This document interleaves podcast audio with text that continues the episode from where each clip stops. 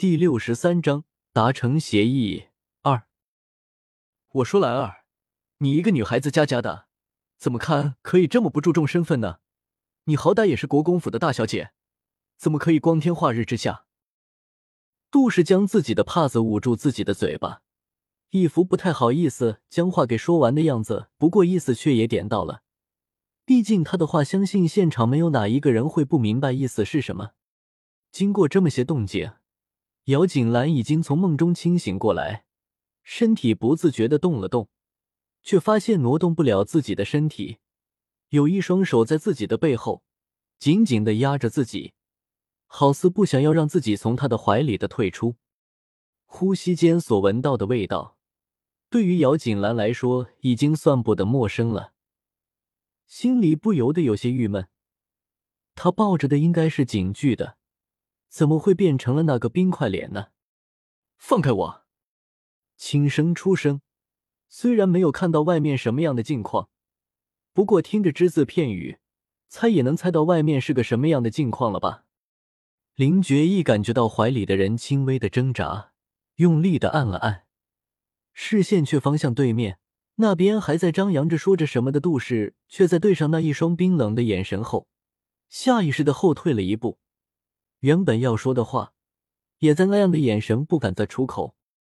老夫人感受到在场的气氛凝滞，呼吸也不由得一顿，不悦的瞪了一眼那边被惊吓住的杜氏，随即才缓和了声音，对着面前的南希先生和林觉意说道：“不过都是无知夫妇人的无心言论，还望两位贵客临门，原本应该让你们进来奉为上宾的，却让诸位站在这里，倒是我们的不是了。”不过兰儿，因为从老妇人过来的时候，姚锦兰就被林觉意被抱在怀里，所以现在老妇人倒是对于怎么处理这个事情心里有些纠结。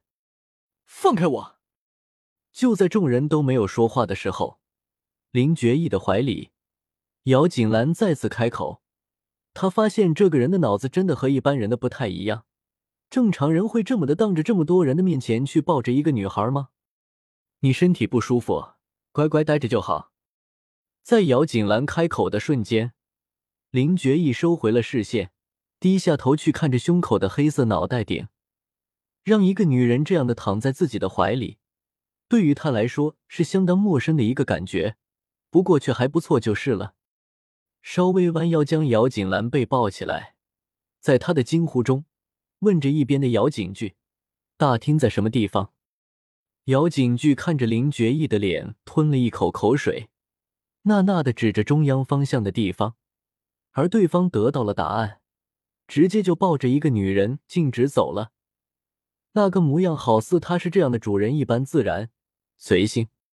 身体不好的人就是要多多照顾，多多照顾。南希先生呵呵一笑，随后也跟着朝那边走去了。而剩下的人只能用几多欢喜几多愁来形容了。这里没有人了，你可以将我放下了吧？已经走出了众人的视线，姚锦兰仰着脑袋看向上方，冷冷的问道：“因为刚刚从那样的梦中醒过来，所以现在的心情不是很好，说话的态度就更加算不上好了。”闻言，林觉意的脚步一顿，低头看着女子冷漠的表情，不自觉的皱眉。你以为我刚刚是在做戏？难道不是？姚锦兰双眼凌厉的看向抱着自己的男人，身体用力的挣扎，想要从他身上跳下去。难道林世子，你现在要告诉我，不过是经有几次的接触，你就爱上我了？这样的玩笑一点都不好笑。姚锦兰可不会相信，高不可攀的林世子会那么容易喜欢上一个女子。女子眼神清澈坚定，好似什么物体都不能在她的眼底彻底永远的留下痕迹。两人的视线在空中粘在一起，且都目光坚定，丝毫不退让。面对女子冷漠无情的神色，林觉意眼睛微微的眯起，视线里充满了打量。片刻后，什么话都没有说，只是继续抱着女子朝着前面前进着。而后，无论姚锦兰怎么挣扎，却都一丝都不能撼动抱着自己的这个人。反正都已经被给看到他抱着自己了，而且有人愿意做免费劳动力，那么他也不会拒绝了。就这样，很快两人就到了大厅里。本来姚锦兰以为到了这个地方，他会将自己给放下的，可是哪里想到到了这个地方，身后的这个人都丝毫没有收敛，不仅没有将自己给放下，反而是将自己被圈进了他的怀里。我说真的够了吧？演戏真的不用这么到位的。姚锦兰大声的说道。不知道为什么，林觉义这个样子，反而让他的心里有些不安。那种事情已经脱离自己的掌控的感觉越加的明显，同时也更加让他感到不安。不是演戏。林觉义抬头看向身下的女子，神情无比认真。我对你不是演戏。如果只是演戏的话，那么在昨天他不会答应皇帝赐婚的圣旨。就像是姚锦兰知道的一般，如果不是他自己愿意，那么即使是皇帝都不能勉强他分毫。可是他却答应了。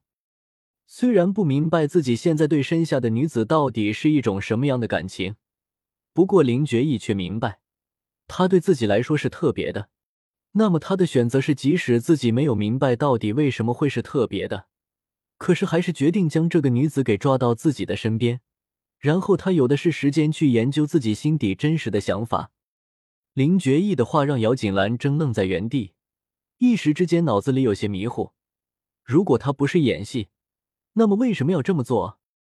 姚锦兰不是没有经历过情爱的女子，面前男子似是而非的感情是模样让她心惊。很多时候，感情的开始就是心中那一点点特别开始的，因为特别。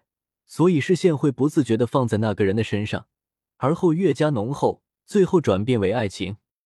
爱情的一开始是美好的，可是它能保持多久是谁都不清楚的。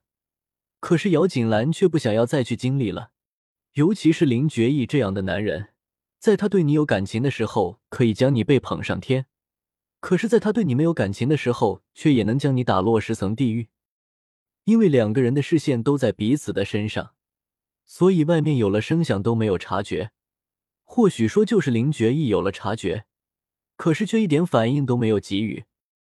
众人进来的时候看到的就是大厅里一堆鄙人相拥在一起，视线紧紧的粘在一起。那样的场景中，就连流动的气氛都带着一股暧昧，而这股暧昧让杜氏和姚希韵几乎咬碎了银牙，揪烂了手中的帕子。深深的恨意流转，为什么姚锦兰这样的贱人，居然能够得到林世子满眼的倾注，而他这样样样都比他优秀，却为什么不是他呀？姚景句和姚奇轩则是用一种惊讶的目光看着眼前的一幕，不过个人心里怎么想的，那么就只有他们知道了。真正高兴的是老夫人和南希先生，老夫人高兴。按照这个情形来看，要说林世子对景兰是一点意思都没有，他这个老婆子都不会信的。以他阅人无数的眼神来看，林世子对景兰的感情还不是一般的深。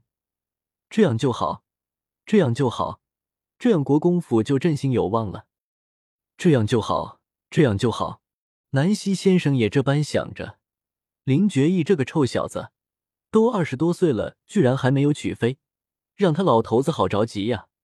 如果他一直都不结婚，那么他要怎么才能再次教出一个绝顶聪明的好徒孙呢？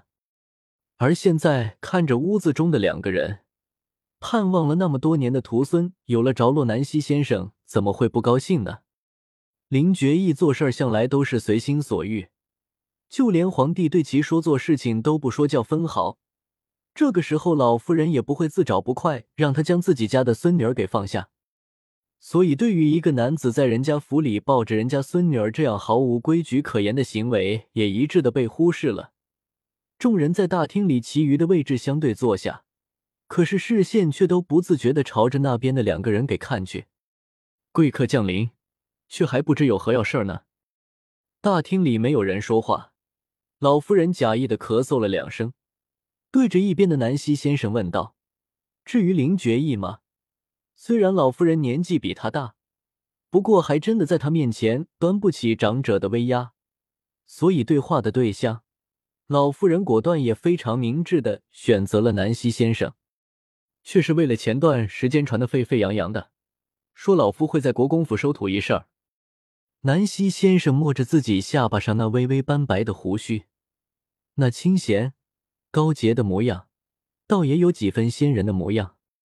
老夫人一听南先生的话，眼神在下面姚希韵和杜氏的面前扫视了一圈，然后恭敬的说道。至于这个事情到底是谁传出去的，老夫人虽是不知，不过对于这个事情倒是略有耳闻。如果为此给先生带来了困扰，老夫人在这里向先生赔不是了。这却倒是不必了，老夫确实要收徒，而其弟子也是国公府的人。哦，老夫人眉头微微皱起，难道传闻说南希先生要将姚希韵给收归门下的消息是真的？因为昨日众家小姐晚宴归来的时间已经很晚了，那个时候老夫人已经休息了，所以对于宫里发生了什么事情，倒也不是非常的清楚。而今天一大早听南希先生说，却要在国公府收徒，便以为被收为弟子的人真的是姚希韵。不过对于老夫人来说，只要是国公府的人给南希先生收为弟子就好。至于人选是谁，对于他来说倒没有什么重要的。毕竟无论是谁做了南希先生的弟子，面对他这个祖母都得遵招敬着。而唯一不同的就是，这个国公府后宅势力的平衡，怕是要重新洗牌了。是姚景句，南希先生说出昨日在宫中就已经宣布的答案。姚希韵母女虽然早就知道了这个结局，不过再次听到这个消息的时候，脸色还是有些苍白。而姚景句则是惊愣在了原地。今天早上令人惊讶的事情一重接一重的发生，而现在他要接受的事情是，面前这个之前被自己骂过的老者，居然是天启人人尊敬的南希先生，而他还要收自己为弟子。